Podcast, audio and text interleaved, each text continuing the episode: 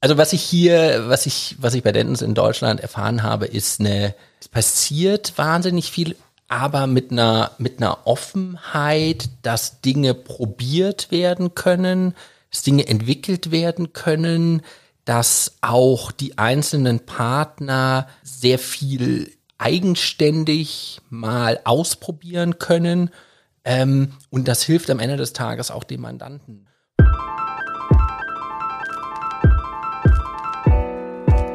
Hallo und herzlich willkommen bei Bravo Dentons, dem Podcast, der die Menschen, die die Marke Dentons in Deutschland auszeichnen, in den Mittelpunkt stellt. Mein Name ist André Werner, ich bin Marketing Manager bei Dentons in Deutschland und ich freue mich auf meinen heutigen Gast.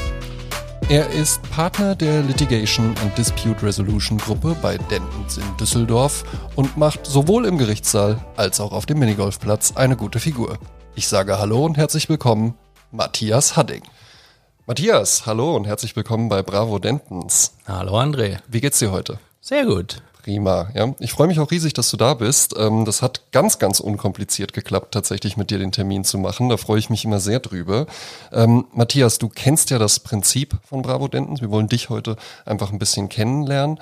Ähm, ich habe zum Warm-up einfach so ein paar Entweder-Oder-Fragen mitgebracht und äh, ich habe schon mitbekommen, das ist für Juristinnen und Juristen immer ein bisschen schwer, aber es macht Spaß, wenn man sich einfach nur auf Entweder-Oder festlegt und nicht sagt, es kommt drauf an. Nee, gar kein Problem. Okay, prima. Traditionelle Eröffnungsfrage, Matthias. Kaffee oder Tee? Ganz einfach, Kaffee, viel, schwarz äh, und immer wieder gerne. Wie viel? Es gibt nämlich einen Counter, ja. Ne? Okay, ähm, ich weiß nicht, zu Hause mache ich eine große Kanne Mhm. und am Nachmittag dann nochmal ein bisschen. Und hier äh, im Büro ah, fünf, sechs. Fünf, sechs. Oh, gut, ja. Von dem ja. großen Lungo. Ja, oh, ah, ach so, ja gut, da müsste man, müsste man mit Gesine von der Gröben nochmal vergleichen. Ich glaube, die war auch bei 5, 6, aber Espresso. Ja. Ja, Espresso manchmal nach dem Mittagessen. Ich weiß nicht, ich habe während meinem Studium äh, in Cafés gearbeitet Ah. und ja, da weiß ich nicht. Als Barista. Ich konnte richtig schön Ich wollte Espresso-Schaum fragen, machen. kannst du, auch so, ja. kannst du auch so Latte Ja, weiß ich nicht, so, ob ich es immer noch kann, aber vielleicht ist es wie Fahrradfahren, man verlernt es nicht, keine Ahnung. Aber da, äh, ja, wurde der Konsum von Kaffee immer mehr Mhm. und ähm, schmeckt mir wirklich sehr gut. Und Kanne zu Hause, habe ich jetzt rausgehört, das ist eine Filterkaffeemaschine. Filterkaffee, Ja, ja. bei mir auch. Und das ist auch gar nicht verkehrt. Ja. Ich weiß nicht, ich habe äh, das, das kam ja irgendwann mit den ganzen Kapseln und so habe ich nie mitgemacht. Ich war Nee, immer grandioser Filterkaffee-Freund. Eben, wenn der frisch gemacht ist, schmeckt er auch einfach hervorragend. Ja. Ja. so ist es. Ähm, nächste Frage kann ich mir eigentlich auch schon beantworten. Hemdärmel hoch oder runtergekrempelt? Ja, lustigerweise äh, äh, hoch. Mhm.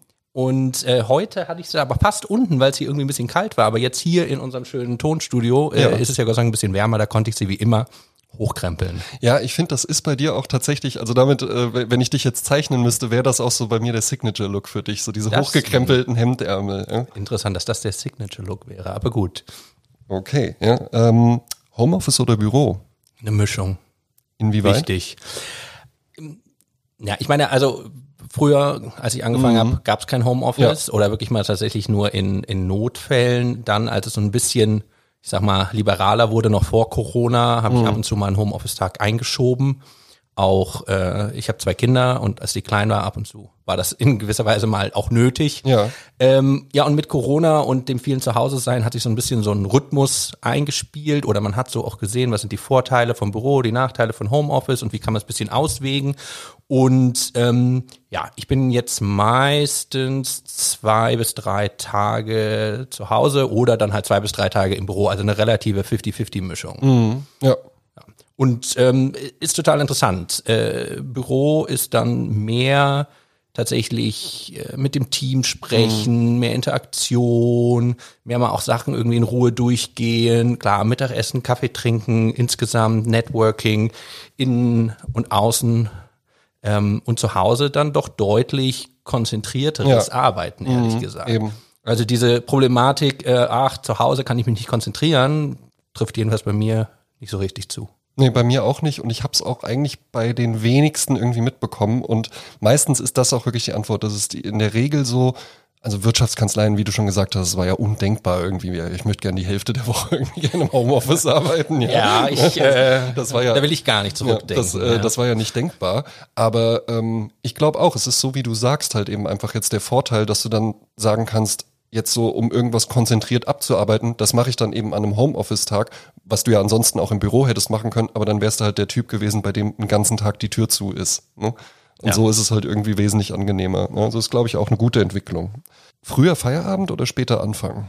Also ich, ich weiß nicht, ob das unbedingt ein Entweder-Oder sein muss. Ähm, Also einmal erlaube ich auch äh, Touristen. Ach so, ja, ja, stimmt. Ich darf ja nur ähm, glaube, was für mich extrem wichtig ist und was auch tatsächlich ein Vorteil durch die jetzt mehr und mehr eingezogene Flexibilität ist, ist dieses, ja, sich anpassen an den Arbeitsanfall und aber natürlich auch an das quasi nebenherlaufende private Leben. Das heißt, ich fange immer früh an und dann bin ich immer spät abends äh, oder dann habe ich spät abends frei oder irgendwie umgekehrt. Ich nehme mir morgens Zeit und dann muss ich halt abends später arbeiten.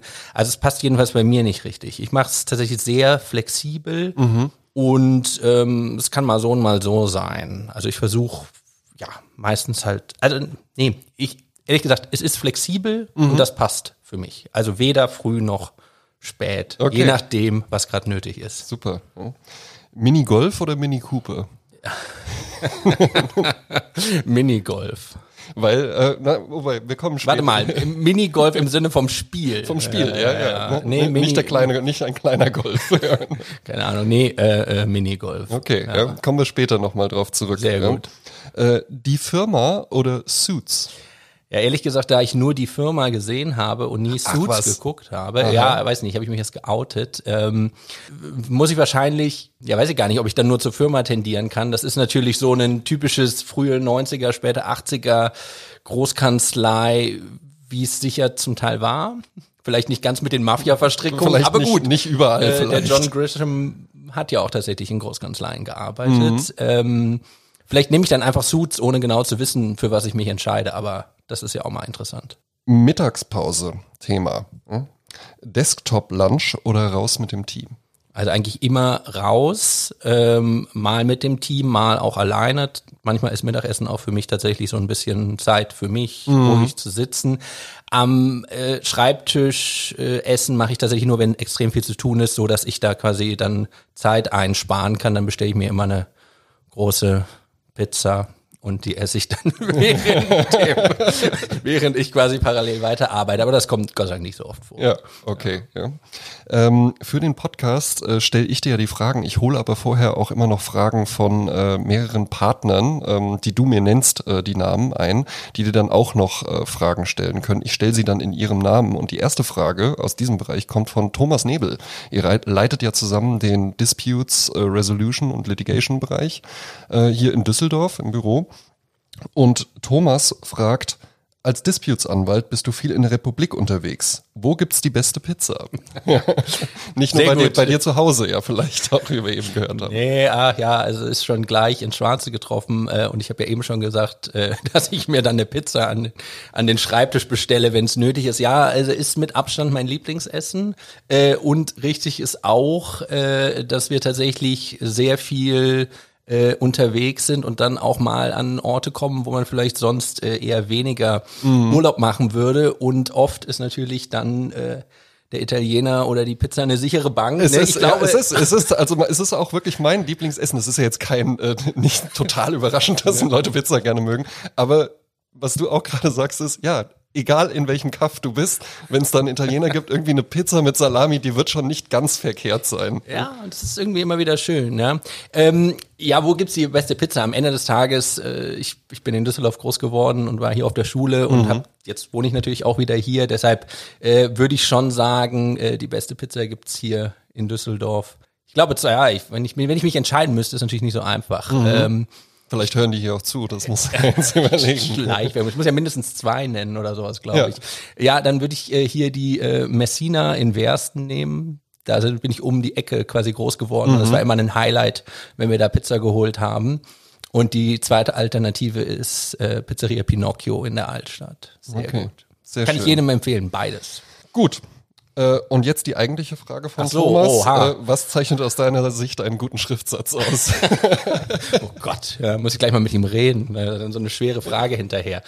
Ähm, es ist ja tatsächlich, umso mehr quasi äh, Associates wir auch immer wieder anlernen und, und, und ich quasi Berufseinsteiger sehe, es kommt immer wieder zu denselben Punkten. Es ist irgendwie kurze, klare Sätze im Aktiv, mhm. Ähm, einen roten Faden in der Argumentation, tatsächlich kein Schnickschnack und mit der jeweiligen Anspruchsgrundlage, weil ich meine, im Litigation irgendwo kommt eine Anspruchsgrundlage her mhm. und wir wollen sie entweder entkräften oder wir wollen sie begründen, mit dieser im Kopf den Schriftsatz durchstrukturieren. Mhm. Sind so ein bisschen die Basics, aber ist ehrlich gesagt gar nicht so einfach. Wir kommen zu deiner Karriere, ja, äh, Karrierewege. Ähm, es ist ja immer ganz spannend, du hast ja irgendwann einfach dann auch mal Jura studiert. Und korrekt. warum hast du dich dann, korrekt, wenn du Suits gesehen hattest, wüsstest du, dass man es nicht muss. Muss man ähm, nicht, ja gut. Warum hast du dich jetzt für eine Karriere in äh, internationalen Großkanzlei wie Dentons entschieden? Ein bisschen Zufall, ein bisschen äh, familiär geprägt. Äh, also ich wollte eigentlich immer Wirtschaftsstrafrecht machen. Mhm. Mich da auch im Studium Referendariat drauf äh, fokussiert, dann auch dann promoviert. Und da gibt's damals, jetzt ein bisschen mehr geworden, gab's gar nicht so viele in Großkanzleien. Mhm. Ähm, das heißt, ich war da, war da irgendwie ganz flexibel und hatte auch an verschiedene kleine Boutiquen, Wirtschaftsstrafrechtsboutiquen gedacht und so weiter. Also war gar nicht so festgelegt. Mhm. Hab auch tatsächlich im Studium Referendariat nur so ein bisschen am Rande mit Großkanzleien Berührung gemacht. Ich war dann schon auch, auch bei einer im Referendariat zum Teil, aber es war jetzt nie so, dass ich da schon wahnsinnig viel wusste und das irgendwie immer machen wollte. Und dann ist es tatsächlich quasi familiär äh, bedingt. Ich habe meine äh, jetzige Frau während dem Master in London kennengelernt. Mhm. Ähm, und sie hat dann, äh, also keine, äh, sie ist äh, gebürtige Litauerin, mhm. ist dann aber in London aufgewachsen und hat da gelebt. Und es war irgendwie klar, äh, ja, wenn das jetzt was, was werden soll mit uns beiden in der Zukunft, ähm, dann müssen wir mal gucken, wie wir irgendwie hier flexibel bleiben können und wollen. Und ähm, es war unklar, wollen wir vielleicht doch wieder nach London gemeinsam oder irgendwo anders hin äh, und wollten uns möglichst viele Wege offen halten. Mhm.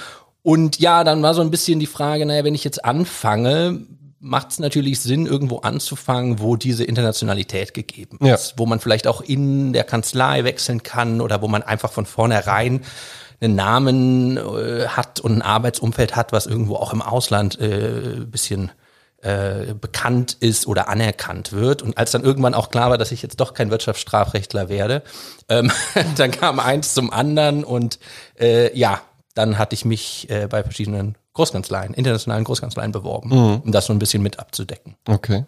Wo hast du schon überall gearbeitet, wenn ich fragen darf? Jetzt Kanzleien. Also oder ja, welche Länder? Ja. Ach, welche Länder? Wir machen ja hier keine ah, ja, Werbung ja. für andere Kanzleien. Deshalb war ich gerade hier ganz entsetzt. Ähm, nein, äh, also ich war zweimal in London, mhm. einmal mit Erasmus äh, am, am UCL und dann mit dem Master am King's College und dann habe ich einen größeren Teil meines Referendariats äh, in Litauen verbracht, wo mhm. da damals meine Frau gearbeitet hat. Ähm, ja, und jetzt sind wir wieder hier. Okay. Jetzt nicht so viel. Ja, aber naja, also ja, ein bisschen was ist es schon. Und, und ne? ist alles aber das, quasi aber europäisch ist jetzt. Aber mir ist das auch schon aufgefallen, wenn ich mich so äh, äh, hier mit mit äh, Associates oder sowas unterhalte. Und auch so, ja, war ich mal ein Jahr in New York und äh, dann halt eben in Singapur und jetzt halt eben in Frankfurt dann. Aber also jetzt nichts Besonderes, wo ich so denke, naja, ich, ich finde, das klingt klingt schon wie eine wie eine besondere Karriere. Ja, es ist, ich meine, das ist ja rückblickend oder äh, die meisten wissen es vielleicht auch schon vorher, ja wirklich ne, ein großer, großer Vorteil am Referendariat und dann auch an der Karriere, diese Möglichkeiten immer mal wieder ins Ausland zu gehen, sei es mit dem Master, sei es mit der Wahlstation und sonst was, das ist schon echt wahnsinnig viel wert. Mhm. Ja. ja. und gut, dass du es ja. genutzt hast. Ne? Jetzt haben wir die Entscheidung für die Großkanzlei. Wie kam dann die Spezialisierung in Richtung Litigation und Disputes?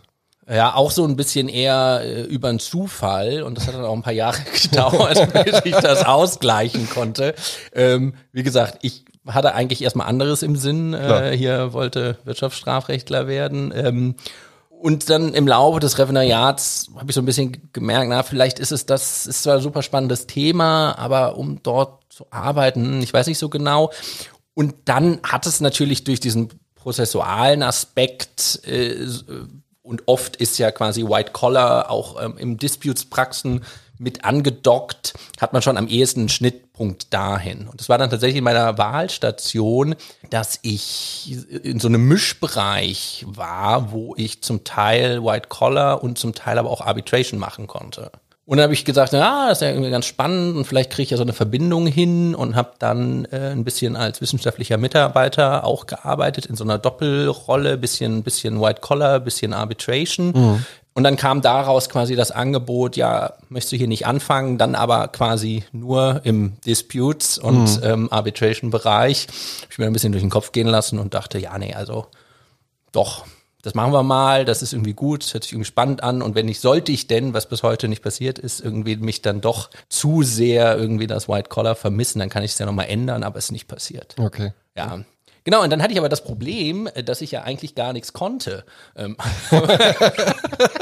naja, ein bisschen übertrieben, aber äh, das war schon ein Unterschied, gerade gerade in im, im, im Schiedsrecht, internationale Schiedsverfahren. Da gibt's ja viele, die das schon, die haben dann Mood Court in der Uni gemacht mhm. und waren dann im Referendariat und dann vielleicht noch einen Master in International Arbitration. Also da habe ich dann gemerkt, oh, da gibt's ja doch so einiges, was man so theoretisch noch wissen könnte. Und das hat dann auch eine Weile gedauert, bis ich mich da reingefuchst hatte. Und dann hast du das aber so neben nebenbei quasi. Ja, das ist eine, eine, große Mischung, ist irgendwie Learning by Doing, mhm. dann aber natürlich ja auch ein Interesse, also quasi privates mhm. Fortbilden. Also ne, man kann sich ja Bücher kaufen, bin ein großer Freund von Bücher kaufen und dann auch zum Teil lesen. Wirklich ähm, lesen, nicht nur nicht nur im Regal stehen. Ja, oder zumindest mal durchblättern und ein bisschen hier lesen. Aber äh, da kann man sich natürlich viel auch äh, zusammen irgendwie verstehen und und zusammenlesen. Und dann habe ich ähm, tatsächlich nochmal quasi so eine echte Art Fortbildung gemacht. Also habe einen International Commercial Arbitration Kurs äh, in Oxford gemacht, mhm. der irgendwie zwei Wochen ging vom Chartered Institute of Arbitrators und so. Und das hat dann wirklich nochmal so das Ganze mhm. kompakt nahezu gebracht. Und dann so langsam, glaube ich, habe ich einen ganz guten Überblick. Ja, das glaube ich, das glaube ich auch, weil du bist ja ähm, äh, im April 2022, du hast es vielleicht schon ein bisschen ja. vorher gewusst, bist du ja auch zum Partner dann ernannt worden. Jetzt ist es ja bei Dentons tatsächlich, und soweit ich das mitbekommen habe, tatsächlich ein bisschen was Spezielles, dass man auch sagen kann, dass es nicht dieses Up-or-Out-Prinzip gibt. Dass du eben auch einfach sagen kannst, Council ist für mich die Position, damit fühle ich mich wohl. Ich möchte eigentlich gar nicht äh, unbedingt Partner werden, ich bleibe einfach auf der Position. Äh, offensichtlich hast du dir das nicht gesagt. Jetzt interessiert mich, war das von Anfang an auch schon dein Ziel, dass du gesagt hast, ich gehe diesen Karriereweg bis zum Partner oder hat sich das wie bei den beiden anderen Fragen irgendwann auch so auf dem Weg zwischendrin ergeben? Vielleicht erstmal auch als Kandidat man erfährt das leider nicht besonders viel vorher. Ah, okay. Äh, Wie bei den Michelin-Sternen. ja, das ist schon, äh, ja, bis man so die finale, finale Bestätigung hat, das ist doch meistens schon immer nur sehr knapp davor, bevor es eigentlich auch alle anderen erfahren. Mhm. Also man kann sich da nicht, äh, wenigstens hier und auch bei manchen anderen Kanzleien, wie ich das da so gehört habe. Ähm, ja, also ich bin, ich habe äh, nicht quasi äh, in der Kanzlei angefangen und gesagt, so, hier bin ich und wann werde ich Partner, mhm. ähm, sondern, wie ist, weiß ich nicht, bei den meisten, vielleicht nicht bei allen, äh, so ist, man fängt irgendwie an, denkt, ich gucke mir das mal irgendwie an, mhm. ist, äh, hier äh, super Umfeld, kann ich viel lernen, kann mir das mal alles anschauen, wie ist das überhaupt?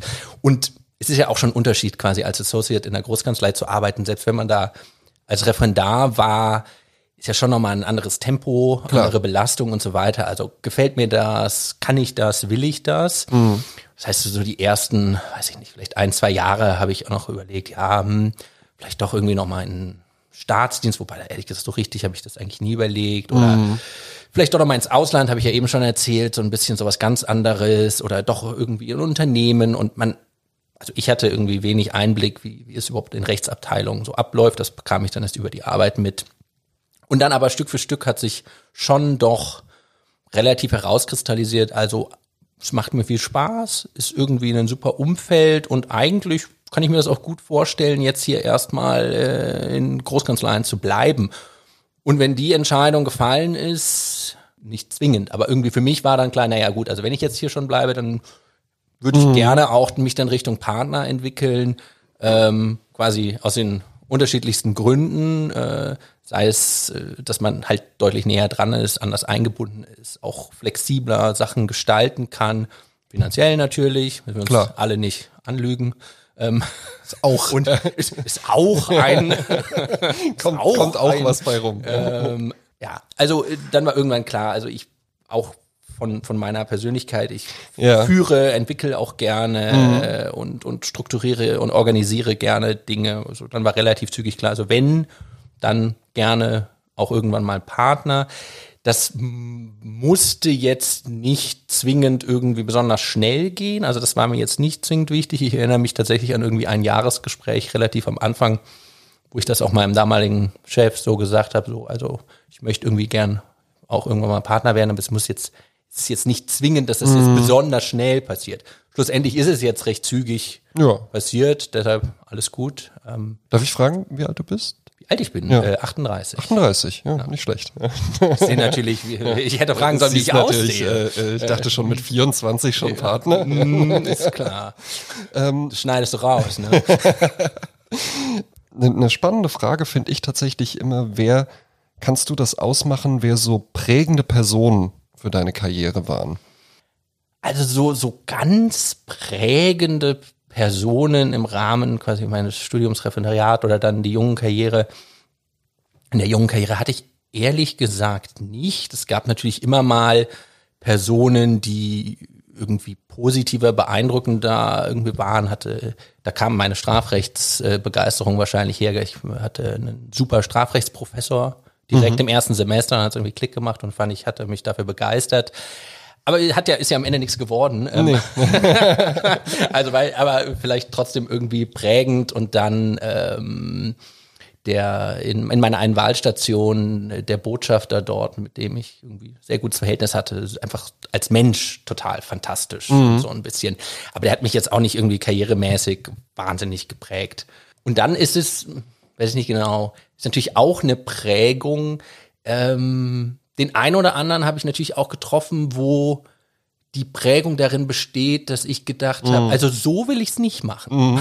Ja, so will ich, das ist also, so negativ Vorbilder. Ja, ja, also so will ich es nicht machen oder ich würde es, wenn ich mal die Möglichkeit habe, möchte ich es gerne anders machen. Das mm. ist mhm. natürlich eigentlich auch eine Prägung. Was würdest du sagen, welche Eigenschaften oder Skills ja, haben dich beruflich am meisten vorangebracht? Gute Frage.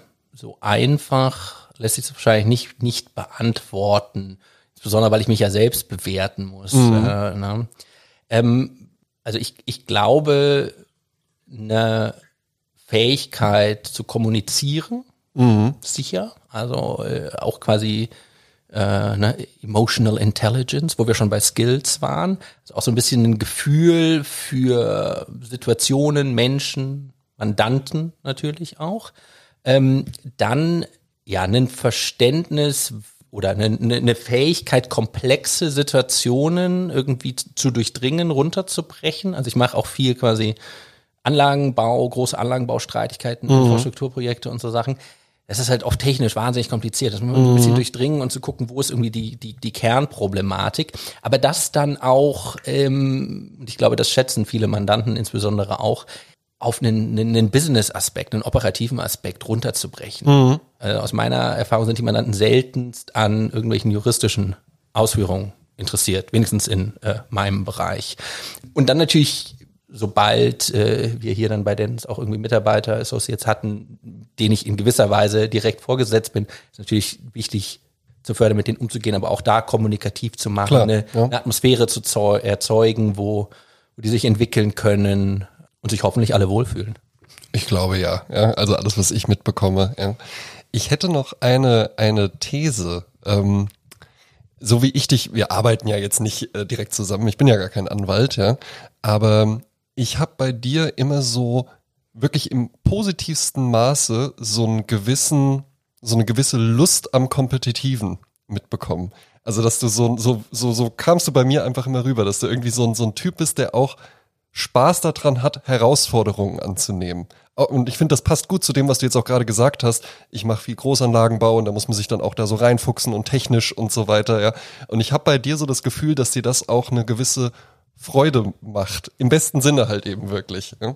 Naja, es heißt ja quasi Dispute Resolution. Mhm. Also es geht schon irgendwo um ja, man, man kriegt eine, man kriegt einen Dispute, also man kriegt mhm. eine komplexe, verfahrene, schwierige Situation äh, und dann muss man gucken, wie man sie sinnvoll löst. Mhm. Und das hat natürlich, ja, da muss man, das muss man irgendwie auch ein bisschen wollen. Mhm. Ähm, umgekehrt im Zweifelsfall, ich weiß jetzt nicht genau, wie du das meinst, äh, insbesondere Richtung Partnerschaft und so, da gibt's halt auch so ein bisschen viel links und rechts, wo man äh, sich durchsetzen muss, wo man sich einbringen muss, wo man Zeit und Nerven investieren muss. Und ja, das da darf man sich auch vielleicht nicht zu sehr vor der einen oder anderen Reiberei, aber gar nicht jetzt im negativen Sinne. Nee, nee, ich mein's, ne? ich mein's auch tatsächlich wirklich, äh, möchte ich auch klarstellen, nicht so ellbogenmäßig und alle wegbeißen mit kompetitiv, Überhaupt sondern nicht. einfach wirklich so, ja, ich finde, das passt auch gut so mit den, vielleicht kommt's auch durch die hochgehaltenen Därme oder sowas, ja, dass du so, so, so Spaß auch dran hast, Dinge dann anzupacken. Richtig. Ja. Also dieses, äh, ja, das ist vielleicht auch was quasi, äh, wo wir wieder bei den sogenannten Skills sind, eine äh, ne- ne Strukturierung von, von Ist-Zuständen in gewisser Weise. Sich irgendwie angucken, naja, wie, wie läuft es denn überhaupt? Warum läuft es so? Wie sollte es vielleicht laufen? Was können wir machen, dass es anders läuft? Würdest du sagen, diese Eigenschaften hattest du immer schon in dir oder hast du die so im Laufe deiner Karriere ausgeprägt? Ich sage immer, ich habe drei ältere Schwestern. Ist ganz, ist, ich habe das alles in der Kindheit gelernt. Ja, ja, wahrscheinlich, ja, wahrscheinlich, wahrscheinlich spielt's, spielt's schon ein bisschen mit rein, auf jeden Fall. Ja, ist, ist sicherlich eine Mischung. Die, die ein oder andere Veranlagung hat man sicher oder die eine oder andere Stärke hat man sicher immer schon so ein bisschen in sich getragen, sei es familiär, sei es äh, durchs größer äh, werden, heranwachsen und die unterschiedlichen Leute, die man da mitnimmt. Und äh, ja, manches muss ich mir natürlich sicher Stück für Stück irgendwie auch noch beibringen.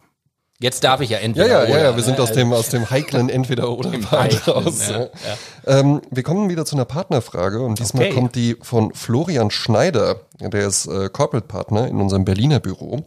Und ich soll dich von ihm fragen, was siehst du in deiner Arbeit, was Dentons in Deutschland im Vergleich zu anderen globalen Kanzleien in Deutschland besonders macht und auch besonders attraktiv für Mandanten und Mitarbeiterinnen und Mitarbeiter? Also was ich hier, was ich, was ich bei Dentons in Deutschland erfahren habe, ist eine, es passiert wahnsinnig viel, aber mit einer, mit einer Offenheit, dass Dinge probiert werden können, dass Dinge entwickelt werden können, dass auch die einzelnen Partner sehr viel eigenständig mal ausprobieren können. Ähm, und das hilft am Ende des Tages auch dem Mandanten, wenn es nicht alles in so eine komplett schon vorgefertigte Box schon drin ist und dann das ist es und das bieten wir an und Schlussende, sondern ich meine, wir, äh, wir sind ja auch, wir sind ja alles andere als Stillstand, gerade Ja. wenn man sich das auch global irgendwie anguckt ähm, und wir wachsen und wir gehen in neue, neue Länder, äh, wir machen neue Kooperationen, äh, wahnsinnig viele Projekte und so war auch immer am Anfang, ähm, als wir hier angefangen haben am Düsseldorfer Standort, war so ein bisschen dieses, es gibt einfach wahnsinnig viel unbestelltes Feld und man darf es dann auch bestellen. Ja. Ne? ähm, ja, und das bedeutet halt auch, dass wir sehr individuell auf Mandanten und Mandate äh, und die entsprechenden äh, Bedürfnisse da eingehen können. Seit wann bist du denn bei Dentons? September 2019. Ich Dann hattest Quatsch? du ja, nee, richtig. dann Ja. hast du Ein jetzt bisschen vor mehr kurzem, als drei Jahre. Vor kurzem ne? dreijähriges. Ja, ich habe dir gar nicht auf LinkedIn gratuliert, fällt mir da gerade Hast auf. du das? Oh, das hole ich natürlich, äh, hole ich natürlich direkt nach. Ähm, ich hatte ja eben schon gesagt, du bist dieses Jahr Partner geworden. Ähm, jetzt, soweit du das erzählen kannst, aber das ist ja auch einfach wirklich was, was jetzt gerade ne, ein Referendar äh, oder Referendarin, die überlegt sich eben einfach, wo, wo fange ich jetzt an, wo steige ich jetzt irgendwie ein. Ja? Ja. Und das ist ja tatsächlich auch dieser, dieser transparente Karriereweg. Das ist ja was, wo, was immer irgendwie in allen Broschüren mit schönen Grafiken und sowas aufbereitet wird, aber vielleicht von dir einfach so ein, so ein Bericht aus dem Leben. Ja? Wie gestaltet sich der Weg zur Partnerschaft bei Dentons? Naja, also wir haben wie eigentlich ja mittlerweile jede andere Kanzlei äh, einzelne Karrierestufen. Das ist äh, insofern auch kein Geheimnis, da hast du recht. Ja. Man fängt als Associate an, wird dann nach drei vollen Berufsjahren zur nächsten Beförderungsstufe, das passiert immer halbjährig, äh, Senior Associate. Und dann nach fünf Berufsjahren kann man Council werden. Und das ist eigentlich quasi die erste echte Beförderungsstufe, die auch europäisch, also die Council-Beförderung wird in einem europäischen Prozess ähm, durchgeführt und dort wird man quasi, wird, wird ausgewertet. Es gibt äh, Programme, so, sogenanntes ADP, ähm, Associate Development Program. ähm, was, was Senior Associates hinführt in die Council-Position. So, und dann, das hast du ja vorhin schon gesagt, ist, ist der Council tatsächlich äh, jetzt nicht etwas, wo es irgendwie, wenn man es in zwei Jahren nicht zum Partner geschafft hat, muss man irgendwie gehen. Genau, dann äh, gibt weitere Förderprogramme, sogenanntes Senior Development Program, ähm, was dann Council hinführt in die Partnerschaft. Und dort, und das ist tatsächlich aus meiner Sicht, wobei ich mit Abstand nicht natürlich einen Überblick über alle potenzielle Kanzleien oder so haben, aber ähm, es ist, da wir quasi ja bei Dentons keine Lockstep-Kanzlei sind, ähm, ist es halt auch verhältnismäßig äh, transparenter, mhm. würde ich sagen. Ähm, es gibt äh, Vorgaben, also relativ klare Kriterien, die sind auch einsehbar, die werden irgendwie auch kommuniziert. Ja. Ähm, am Ende des Tages ist es natürlich bei den ein oder anderen Punkten auch so, dass ob, ob und wie man die erreicht, das, da muss man dann viel wieder Fingerspitzengefühl haben, gucken, mit wem arbeite ich zusammen, wo werde ich wie gefördert und so weiter. Also ist alles natürlich kein Automatismus, aber äh, es gibt immerhin einen relativ klaren auch finanziellen, also jetzt nicht von der Vergütung her, sondern was man quasi erwirtschaftet. In, intern ja. erwirtschaftet mhm. und relativ klare Vorgaben. Also es, ist, es gibt nicht, wie es bei der einen oder anderen Kanzlei wohl so ist. Äh, hört man, hört man, hört man, hört man, sagen, äh, irgendwie auf äh, von irgendwie dem globalen Management runtergebrochen, irgendwelche Slots für die nächsten drei Jahre und wenn man dann, dann gibt es dann genau irgendwie einen Slot und man sieht irgendwie aus, sondern ähm, aber hier wird tatsächlich relativ individuell geguckt, ob die Leute das bringen, was wir von Partnern erwarten. Und wenn das stimmt, dann können sie auch in den entsprechenden Schritten vorgehen. Okay. Ja. Du hast ja neben deiner Rolle als äh, Litigation-Partner am Düsseldorfer Standort noch eine weitere Partnerrolle am Düsseldorfer Standort. Korrekt. Äh, und zwar bist du ja auch noch HR-Partner. Und jetzt könnte ich mir vorstellen, dass du, wenn du nicht gerade mit mir podcastest, vielleicht auch noch ein paar andere Termine hast. Ja, du hast eben noch erwähnt, Familie ähm, äh, ist bei dir auch vorhanden. Was reizt dich jetzt noch an dieser zusätzlichen Rolle als HR-Partner? Das Interessante war, ich war ja schon HR-Partner, als ich noch Counsel ja, ja. war. ja, das war die erste Partnerernennung. Das war quasi meine erste Partnerernennung. Und wir sind hier am Standort äh, zwei Partner. Mhm. Also, ähm, und der, der andere Partner ist tatsächlich ein sehr erfahrener Partner. Also wir konnten uns da gut ergänzen. Wer, wer ist das noch? Sascha. Sascha. Ach, Sascha Großjahr. Ja, ja, ja. Mhm. genau. Naja, das kam, also wie, wir haben das tatsächlich, als ich hier 2019 angefangen habe, waren wir auch noch nicht mal hier im Büro und es war wirklich mhm. alles eine Start-up-Situation und wir waren äh, überwiegend Partner, Council, ich glaube ein, zwei, drei Associates mhm. Maximum. Und dann war klar, naja, wir wollen jetzt diesen Standort aufbauen. Und das ganze Thema HR äh, und dann, also sei es Bewerbungsprozesse, sei es dann Entwicklung von Associates, sei es auch, wie wollen wir hier mit, mit Referendaren, wissenschaftlichen Mitarbeitern umgehen, äh, wollen wir äh, mit, mit denen verfahren, während sie hier sind, wie wollen wir dann quasi mit Leuten umgehen, die die Firma wieder verlassen und so weiter. Das mhm. fand ich also insgesamt extrem spannend und als da die ersten Diskussionen aufkamen, habe ich mich offensichtlich äh, sinnvoll engagiert gezeigt, ja. so dass äh, mir diese äh, Rolle dann gleich mit zugefallen ist und dann haben wir uns relativ am Anfang tatsächlich hingesetzt und äh, Prozesse definiert. Mhm. Also und es geht irgendwie quasi los, wie wie wollen wir Bewerbungsgespräche abhalten? Mhm wer informiert wen, welche Freigaben müssen vorliegen. Und ähm, wir haben ja einen Prozess etabliert, dass als erstes bei Anwaltlichen, also Leuten, die Associate werden wollen, findet als erstes ein Gespräch mit einem HR-Partner statt. Mhm. Und einem aus der HR-Abteilung und wir sind dann dafür da, tatsächlich komplett wofür steht Dentons, wofür steht der Düsseldorfer Standort und die ganzen administrativen Fragen. Mhm. Wie ist der Karriereweg? Wie ist die Vergütung? Was sind die Vorgaben etc.? Also das tatsächlich alles abzudecken und dann gibt es direkt im Anschluss ähm, ein Gespräch mit dem jeweiligen potenziellen zukünftigen Chef und die soll sich dann aber wirklich auch nur noch auf das Fachliche, auf das Menschliche konzentrieren. Mhm. damit haben wir eigentlich sehr gute Erfahrungen gemacht. Und ja, irgendwie macht mir, macht mir das viel Spaß äh, da, der Umgang mit den, mit den Menschen und zu überlegen, wie man die Sachen entwickeln kann und hier ein Arbeitsumfeld schafft, wo sich nach Möglichkeit die allermeisten irgendwie wohlfühlen. Mhm. Ja, zu der Rolle gehören dann auch quasi Exit-Interviews, die wir auch versuchen. Die auch immer, mit dazu, ja, die auch die mit wir, dazugehören. Natürlich ja. gehören sie mit dazu, ähm, aber wir versuchen tatsächlich auch, wir erstellen immer To-Dos und Diskussionspunkte und tragen die dann in die Partnerversammlung und besprechen da. Ähm, und das meistens immer ganz dann kontroverse Diskussionen, mhm. weil ähm, ja, man muss das ein bisschen filtern, ja. äh, was da, aber es ist, es ist wahnsinnig spannend, was dabei rauskommt. Ja.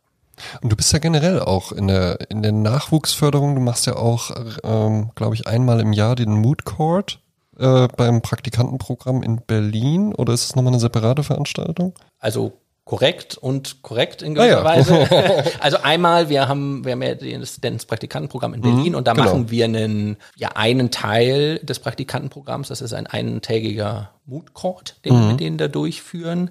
Ähm, parallel dazu machen wir auch noch äh, Trainings für ein bis zwei dann studentische Mood Court Teams mhm. hier in Düsseldorf, auch mit, mit jemandem äh, aus unserem europäischen Talent Team. Mhm. Ähm, das heißt, wir machen nicht, nicht nur so ein klassisches Probepleading, sondern versuchen tatsächlich über so gezieltes äh, Training denen noch so ein bisschen was anderes mitzugeben, mhm. sie nicht einfach quasi nur, nur pleaden zu lassen.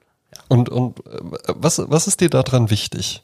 Es macht mir irgendwie, äh, macht mir irgendwie viel Spaß, den, den, A, den Umgang mit den, gewisserweise mit der nachfolgenden Generation. Mhm. Keine Ahnung, dabei bin ich ja noch gar nicht so alt, haben wir eben festgestellt. Nein, nein. Ähm, ja, aber trotzdem, ist irgendwie, ist es irgendwie spannend, die sind wahnsinnig engagiert. Äh, es ist auch sehr interessant zu sehen, wie sie von Jahr zu Jahr auch unterschiedlich sind. Mhm. Auch ganz von der Team, Teamdynamik kann das sehr unterschiedlich sein.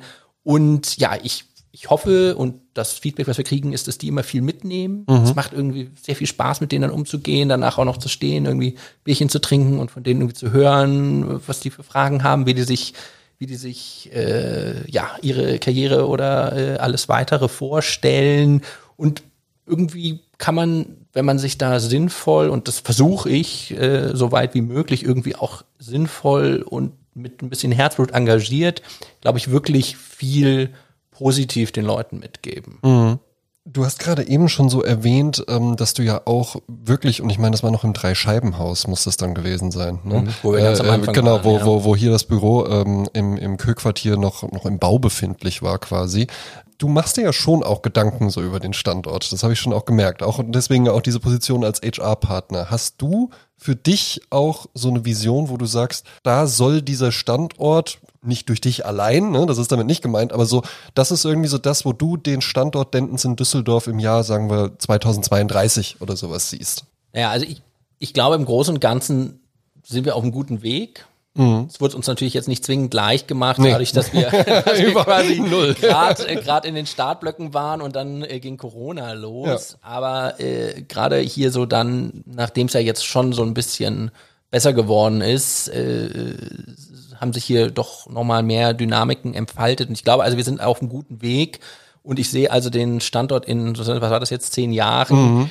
Dort, wo uns hoffentlich dieser Weg hinträgt, soll heißen, wir stellen es noch ein bisschen breiter auf äh, in den einzelnen in Bereichen, die wir als Kanzlei abdecken können, erweitern uns in, von der Größe her. Also wir haben in den einen oder anderen Bereich noch, noch Wachstumspotenzial. Mhm. Also das heißt auch neue Berufsanfänger dazu.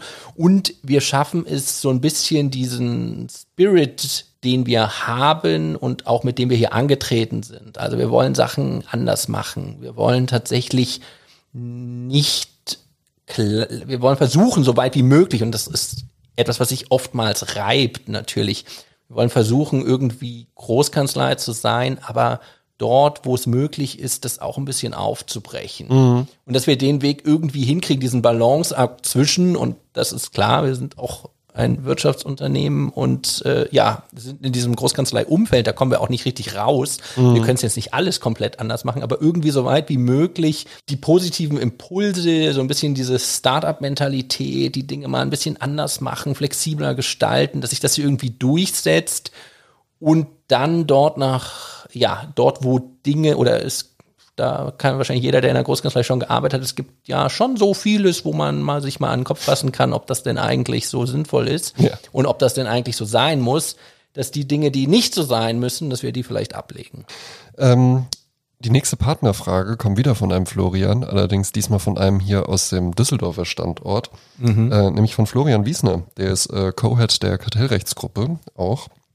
Und Partner in Düsseldorf.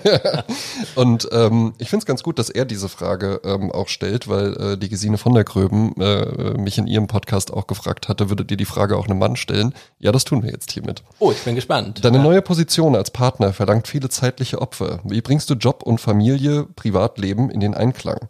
Sehr richtig. Ähm, es klappt ganz gut. Mhm.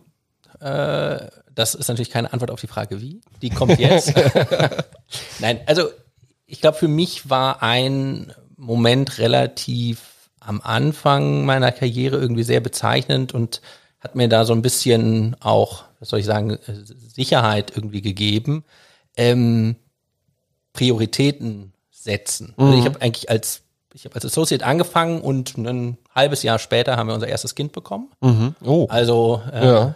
Ja, ich war, glaube ich, sogar noch in der Probezeit, als ich mit meiner Elternzeit angefangen habe. Und ich habe tatsächlich Elternzeit genommen, was damals auch sehr, äh, noch sehr ungewöhnlich war. Mhm.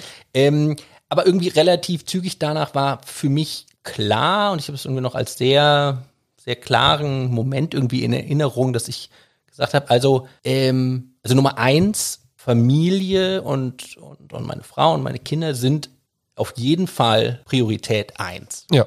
Und mir war irgendwie klar, und habe ich meiner Frau auch so gesagt, also wenn du jemals sagst, das ist, das passt irgendwie nicht oder das geht irgendwie zu weit und die Arbeit nimmt zu viel und die Familie wird vernachlässigt, dann kündige ich sofort. Mhm.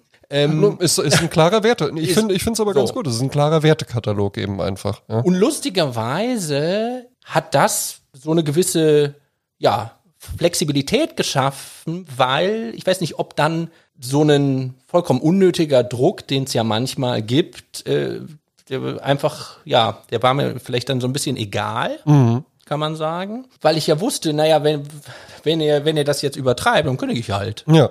Weil das ist nicht meine Priorität. Und also mittlerweile ist es ja eh ganz anders, weil ich das jetzt komplett eigentlich selbst gestalten kann und, und äh, Freiraum gestalten kann. Aber was ich vielleicht auch nochmal sagen möchte, die Erfahrung, die ich gemacht habe, zum einen, wenn so getan wird, wobei ich habe natürlich in Litigation Dispute Resolution vielleicht auch einfach ein bisschen Glück, weil wir mhm. haben oft lange Gerichtsfristen und man kann sich das irgendwie einteilen.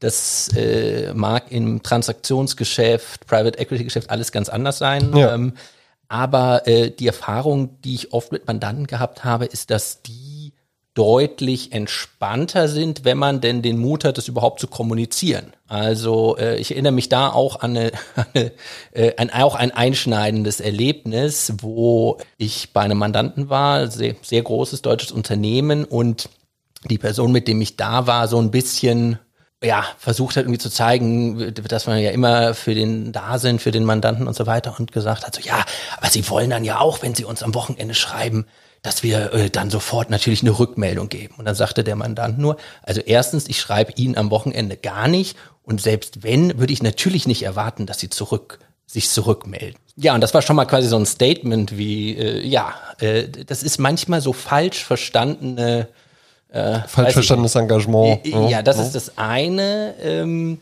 und das andere, äh, und da können sich dann die ein oder anderen, und ich hoffe, das hält sich bei mir in Grenzen, ähm, äh, also an die Nase fassen, um diesen Satz zu Ende zu führen. Äh, aus meiner Erfahrung ist sehr oft diese, diese Crunch-Time und jetzt muss man irgendwie ganz spät abends und am Wochenende was machen, eine falsche Organisation durch die jeweilig betreuenden Partnerinnen und Partner. Mhm. Okay. Also ähm, so oft, die sind dann irgendwie Bottleneck und das bleibt dann liegen. Wie oft ich schon erlebt habe, dass Associates sich halbe Nächte um die Ohren geschlagen haben, um irgendeinen Entwurf abzugeben äh, und dann liegt der da vier Tage. Mhm. Ja, dann hätten sie die Abende da vielleicht auch mit ihren Familien verbringen können und den Entwurf vier Tage später abgeben können. Aber und ja, das heißt, es ist da auch wieder Kommunikation und Organisationsfähigkeiten. Weiß ich jetzt nicht genau, ob ich die Frage eigentlich beantwortet habe. Also wie schaffe ich das? Es ist äh, ja vielleicht mit einem bisschen einer gesunden Distanz, klare klare Überlegung, was ist für mich eigentlich wichtig was ist irgendwie wertvoll, was mhm. sind die Prioritäten und dann äh, Organisation. Mhm. Und die Organisation im Rahmen von einer Flexibilität. Okay. Ja. Ähm, das hat Florian zum einen interessiert. Es gibt aber auch noch einen Nachsatz, ja, und zwar, ob du auch weiterhin, und das weiterhin finde ich ganz interessant, Zeit für Minigolf findest.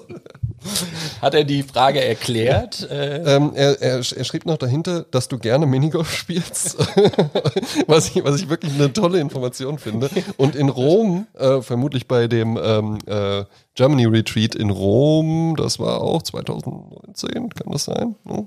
mal ein Turnier gewonnen hast. Ich bin mir nicht mehr ganz sicher, ob ich es gewonnen habe. Also ich, ich spiele. Jetzt hast du es gewonnen. Ja, jetzt, solange jetzt, kein anderer wir, Podcast wir, was anderes genau, behauptet. Genau. Äh, also äh, ich spiele gerne Minigolf, aber ich spiele jetzt nicht so regelmäßig Minigolf, wie vielleicht die Frage vermuten lässt. Ja. Und das ist tatsächlich, das war ein, äh, ein Jahrestreffen in Rom. Und ich bin mir jetzt nicht mehr so ganz sicher. Ich glaube, wir hatten irgendwie einen Nachmittag frei und äh, also was heißt frei? Also wir hatten irgendwie kein richtiges Programm oder wir hatten so eine ganze Weile, wo wir irgendwie ja, uns irgendwie selbst beschäftigen könnten. Und dann waren wir eine Gruppe von, ja, ich weiß jetzt nicht mehr, sechs, sieben Leuten und direkt neben unserem Hotel gab es eine Minigolfanlage. Ja. Und es war wunderschönes Wetter und äh, wir haben also Minigolf gespielt und äh, sehr viel Bier getrunken währenddessen, ähm, sodass es auch äh, sehr lange gedauert hat, bis wir irgendwann fertig waren. Ja. Und ja, offensichtlich habe ich gewonnen. Offensichtlich also, hast du ähm, gewonnen, ja. Ja, genau. Ähm, Findest du noch hier und da äh, so Zeit ein bisschen für Zeit, Zeit für Minigolf? ja, so langsam werden meine, äh, kommen meine Kinder auch in das Alter, wo man mal wieder sinnvoll Minigolf spielen kann. Ja, ja. sehr schön. Ja. ja. Okay. Das letzte Mal, als wir versucht haben, waren wir in der Nähe vom Tegernsee und das war ein schlimmes Erlebnis, weil da ein wirklich wahnsinnig schlecht gelaunter Mensch war, der ist äh, unserer damalig, weiß ich nicht, fünfjährigen Tochter irgendwie ständig untersagte, nur so halb mit dem Fuß auf die Spielbahn. Ja, die sind ganz, die verstehen gar oh. keinen Spaß, wenn es also um Füße auf der Spielbahn ja, geht. Ja, aber das ja? war wirklich unnötig. Ja. Also, ähm, ja. Aber Minigolf ist schön. Ja, finde ich auch. Ja. Ähm, wir kommen zu einer nächsten Kategorie. Da geht es jetzt um eine Selbsteinschätzung von 1 bis 10. Mhm. Wobei 1 bedeutet gar nicht vorhanden, diese Fähigkeit. Und 10, da können Sie hier jeden fragen. Das, das, das wird, wird, jeder bestätigen, ja, dass das super ist. Ja? Schauen wir mal, ja. Matthias, der Kollege. Ja, 7 bis 8. Mhm. Matthias vor Gericht als äh, Anwalt. Oh, Gebe ich mir auch mal eine 8. Matthias, der Mentor ja, ich, ich versuche mein Bestes äh, und äh, gebe mir mal auch eine 8 bis 9 sogar vielleicht. Äh. Nehmen wir mal eine 9, dass nicht alles 8 ist. Matthias, der Innovator. Also so echte, echte Innovation, gerade wenn es so in Richtung Legal Tech geht, da bin ich, habe ich vielleicht nicht einfach so das Händchen für, wenn es so in dem Sinne wie Umbrechen von vielleicht verkrusteten Strukturen mhm, und man ja. kann Dinge mal neu denken. Also wenn wir um irgendwie Legal Tech und Innovation und Metaverse und sowas, dann bin ich eher so bei drei. Mhm. Wenn wir Innovation auch so im, wie kann man denn eigentlich auch arbeiten oder wie können wir denn auch anders miteinander umgehen oder macht das überhaupt alles so Sinn, dann äh, bin ich vielleicht auch bei neun. Also es schwankt zwischen drei bis neun, je nachdem, um welche Art von Innovation es geht. Mhm. Okay. Matthias im Wettbewerb, beispielsweise während eines Minigolf-Turniers. Also ich bin nicht expressiv kompetitiv, äh, aber ich glaube so, äh, ja, in mir drin äh, habe ich schon eine gewisse Freude, wenn es ja. gut läuft. Na, ich glaube, ich, das, ich glaube halt eben einfach, du hast dann da auch einfach so ein bisschen, und weißt du was, das ist ja auch gut, weil es gibt ja nichts Schlimmeres, als wenn man dann da so über den Mini, bleiben wir beim Minigolf jetzt einfach, als wenn, man da so drüber stolpert und alle haben irgendwie nicht so richtig Lust und sowas, dann kann man es ja auch bleiben lassen. Da gibt wirklich nichts Schlimmeres, da hast du vollkommen Das ist das Schlimmste auf der Welt, ja. Ja, dann äh, geben wir da mir dann auch mal eine 9. Wobei, ja, oder eine Acht. Aber ich darf ja nicht jetzt mehr Achten verteilen. Nee, mehr Achten geht nicht mehr. Ja. Ähm, ja. Matthias, der Redner. Äh, mittlerweile ziemlich gut. Gebe ich mir dann auch mal eine Neun mittlerweile. Aber äh, auch das, ähm, bisschen zurück, äh, vielleicht als Beispiel für die Frage, musste ich, äh, hatte ich die, die, die Skills mhm. schon irgendwie immer? Nee, hatte ich nicht. Ich erinnere mich äh, noch immer mit, mit, mit, äh, ja, mit etwas unguten Gefühlen an meinen ersten Vortrag, den ich mal an der Uni halten musste. Und da war ich so nervös. Und dann hat, äh, ja, da äh, hat dann das Blatt mit meinen Notizen in meiner Hand angefangen mm, zu zittern. Also mhm. meine Hand hat natürlich angefangen zu zittern und damit irgendwie das Blatt.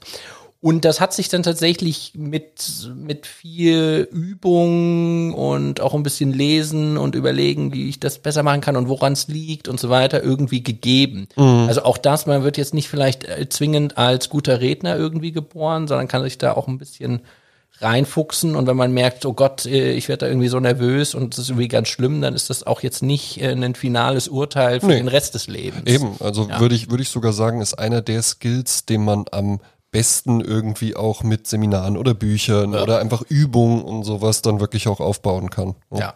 aber mittlerweile ist ganz gut. Was würdest du sagen? Zehn? Ach so, habe ich doch. Nein, ja. zehn äh, gebe geb ich natürlich nirgendwo, außer meine Liebe für Pizza. Ähm, Nein, also die neun hatte ich ja schon okay, gegeben. Nächste Frage von einem Partner. Sie kommt von Axel Schliete, der ja tatsächlich der erste Gast im Bravo Dentons Podcast war. Sehr schön. Ähm, äh, Axel ist, äh, wie alle wissen, ähm, Partner im Bereich Banking and Finance hier in Düsseldorf. Und er fragt, du hast ja immer mal wieder deine Finance-Schnittpunkte mit uns, etwa wenn es um die Legal Opinion Statements bei Schiedsklauseln, Garantien auf erstes Anfordern oder die Anerkennung von ausländischen Gerichtsurteilen geht. Wann hast du das letzte Mal gedacht, Mensch, vielleicht wäre Finance auch was für mich?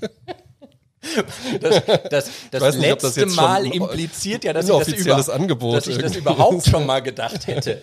ähm, also das habe ich ehrlich gesagt noch nie so gedacht, obwohl das natürlich ein faszinierender Bereich ist. Mhm. Ähm, und es, es, macht immer wieder Spaß, mit Axel zusammenzuarbeiten. Wir haben ja auch eine lange Geschichte. Es gibt, ich glaube, der Axel hat sogar noch, es gibt so ein Foto von unserer allerersten Weihnachtsfeier. Axel und ich waren nämlich auch bei einer anderen Kanzlei vorher. Oh, okay. Da sehen wir beide noch deutlich jünger aus. Aha. Ich als gerade Berufsanfänger, Axel ja als, als vielleicht, weiß ich nicht, ein, zwei Jahre und wir sind in irgendeinem Club und tanzen da zusammen. Sehr schön.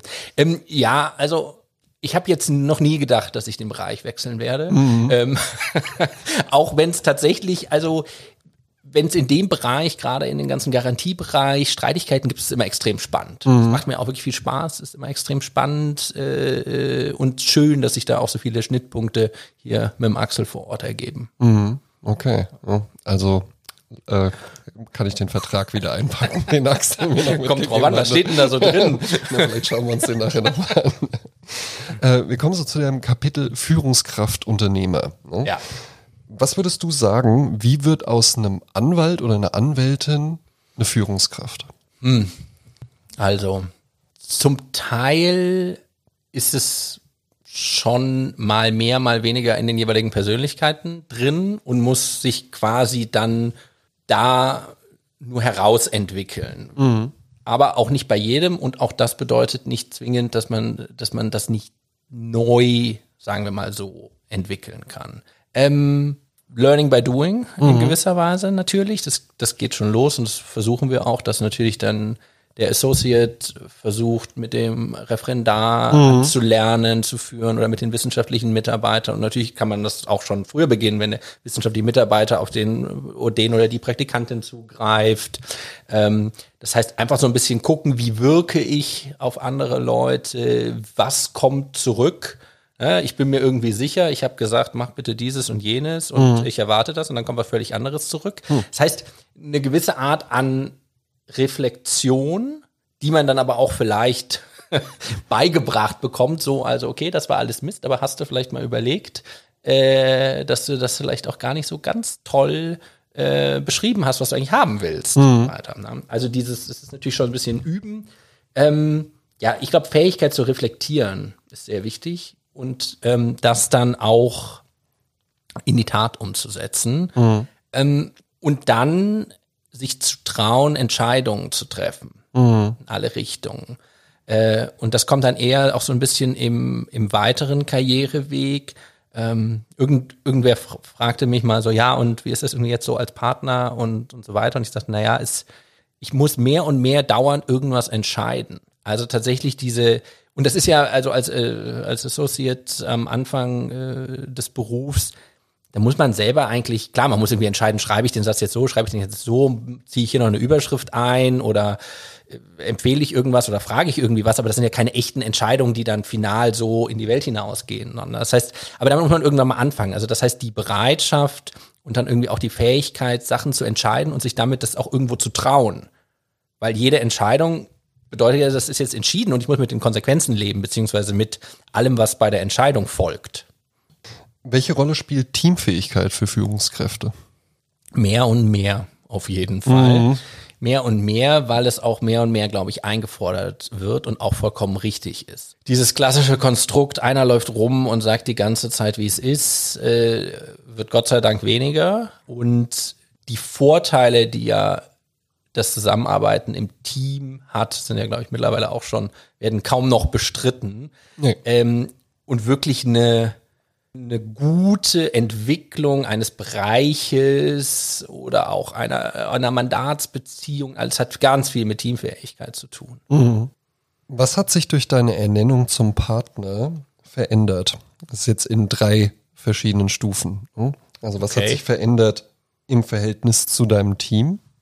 Ich glaube ehrlich gesagt nicht so viel, was den, oder zumindest bei mir, aber bei den meisten ist es wahrscheinlich so, wenn man jetzt quasi an der an der Endzeit der Council-Position ist, dann sollte man ja eh schon relativ nah an dem Partnerbereich dran sein, in dem man dann hinein befördert wird. Mhm. Deshalb von, von meinen Aufgaben äh, und von meinem Umgang äh, mit dem Team hat sich, glaube ich, sehr wenig verändert. Mhm. Ja, ich kann gleich mal rumgehen und fragen, aber. Ja, ja, aber ähm, streng, ganz streng. Ja, ja, nee, ich, ich, ich gehe davon aus, dass das relativ ähnlich geblieben ist. Und im Verhältnis zu anderen Partnern? Das ist natürlich, äh, da hat sich schon mehr verändert, mhm. weil ich werde anders wahrgenommen, äh, sicher. Ich werde auch anders eingebunden. Mhm. Ähm, und das ist schon sehr hilfreich insgesamt teilweise so ein bisschen Unverständnis, wieso man vielleicht als Council dann manchmal mhm. nicht ganz so sehr eingebunden wird oder vielleicht ja irgendwas nicht ganz so klappt, wie man sich's wünscht, ist es schon so ein bisschen eine positive Entwicklung da. Insgesamt die Wahrnehmungen. Mhm. Ja. Okay. Und die Einbindung. Ja. Und in der Außenwirkung, jetzt bei äh, vor Gericht, ja. bei äh, Mandanten, bei äh, äh Publikationen oder sowas. Also äh, vor Gericht, ich glaube, die also das habe ich eh noch nie erlebt. Mm. Die gucken immer, ob man Rechtsanwalt ist und dann ist auch gut so. Ähm, okay. beim, beim, beim Schiedsgericht äh, habe ich auch in, in, in Schiedsverhandlungen, wo ich quasi äh, als Counsel aufgetreten bin, als der Lead Counsel, also als Counsel, die Position in der Kanzlei, als Lead Counsel überhaupt keinerlei Befremdlichkeit oder sonst was gemerkt, dass da jetzt irgendwie kein Partner gegenüber sitzt. Also äh, äh da sehr wenig, äh, bis, also eigentlich gar nicht auch gegenüber Mandanten, meine, kann man immer schwer sagen. Es kann natürlich, also manchmal kriegt man es vielleicht auch gar nicht mit, mhm. dass irgendwo, äh, wenn überlegt wird, wen nehmen wir da mit rein, wird hier gesagt, ja, vielleicht hier den Harding da und dann sagt jemand, ja, aber der ist ja nur Counsel und da kriegt es gar nicht mit, dass ich aussortiert wurde, mhm. in Anführungsstrichen. Ein, ein Erlebnis hatte ich aber äh, mal, wo bei einem Mandanten, ähm, den ich auch schon länger irgendwie betreut hatte in so einer Streitigkeit, die aber erst noch quasi äh, vertragsberatend und im Rahmen von Vergleichsverhandlungen war und dann sollte da ein größeres Schiedsverfahren losgehen und mhm. dann habe ich nachträglich äh, erfahren, dass der äh, der General Counsel so die ganze Zeit so, mh, ja, aber da müsste doch jetzt eigentlich dann ein Partner mit ans Board, mhm. äh, auf Bord, auf Bord, ans Bord, wie auch immer, ich glaube. Also, ne? ähm, dann hat sich da aber der, der Client Relationship Partner irgendwie sehr für mich eingesetzt und gesagt, ja, ja, aber also hier mit diesen, wenn man da irgend so einen äh, Silverback hat, die interessiert das ja eh alles nicht mehr. Und der, der Harding ist einer, der, der auch die Hemdärmel hochkrempelt. Der ist, der ist gut und der kann das alles und so. Und dann hat sich da der General Counsel auch tatsächlich irgendwie in Anführungsstrichen breitschlagen lassen. Und ähm, da war aber, habe ich auch nachträglich gehört, war er dann auch sehr glücklich und sagte mir so, ja, nee, super und gut und das ist ja echt ein guter und so weiter. Mhm. Also da habe ich es mal quasi mitgekriegt, dass es so eine Diskussion im Hintergrund gab, die es wahrscheinlich nicht Ansonsten so gegeben nicht so. hätte, mhm. wenn ich vielleicht einfach schon Partner gewesen wäre. ja. ja. Okay. Ja. Wir nähern uns dem Ende äh, des Podcasts und ähm, bisher war ja alles eigentlich relativ, ne, das waren ja einfach, das waren ja leicht zu beantworten. Oh, Fragen, jetzt bin ne? ich. Matthias, der Redner auf neun, ne? du hast ja pariert, ja, ja, ja. Ähm, äh, äh, wie es seinesgleichen äh, suchen würde.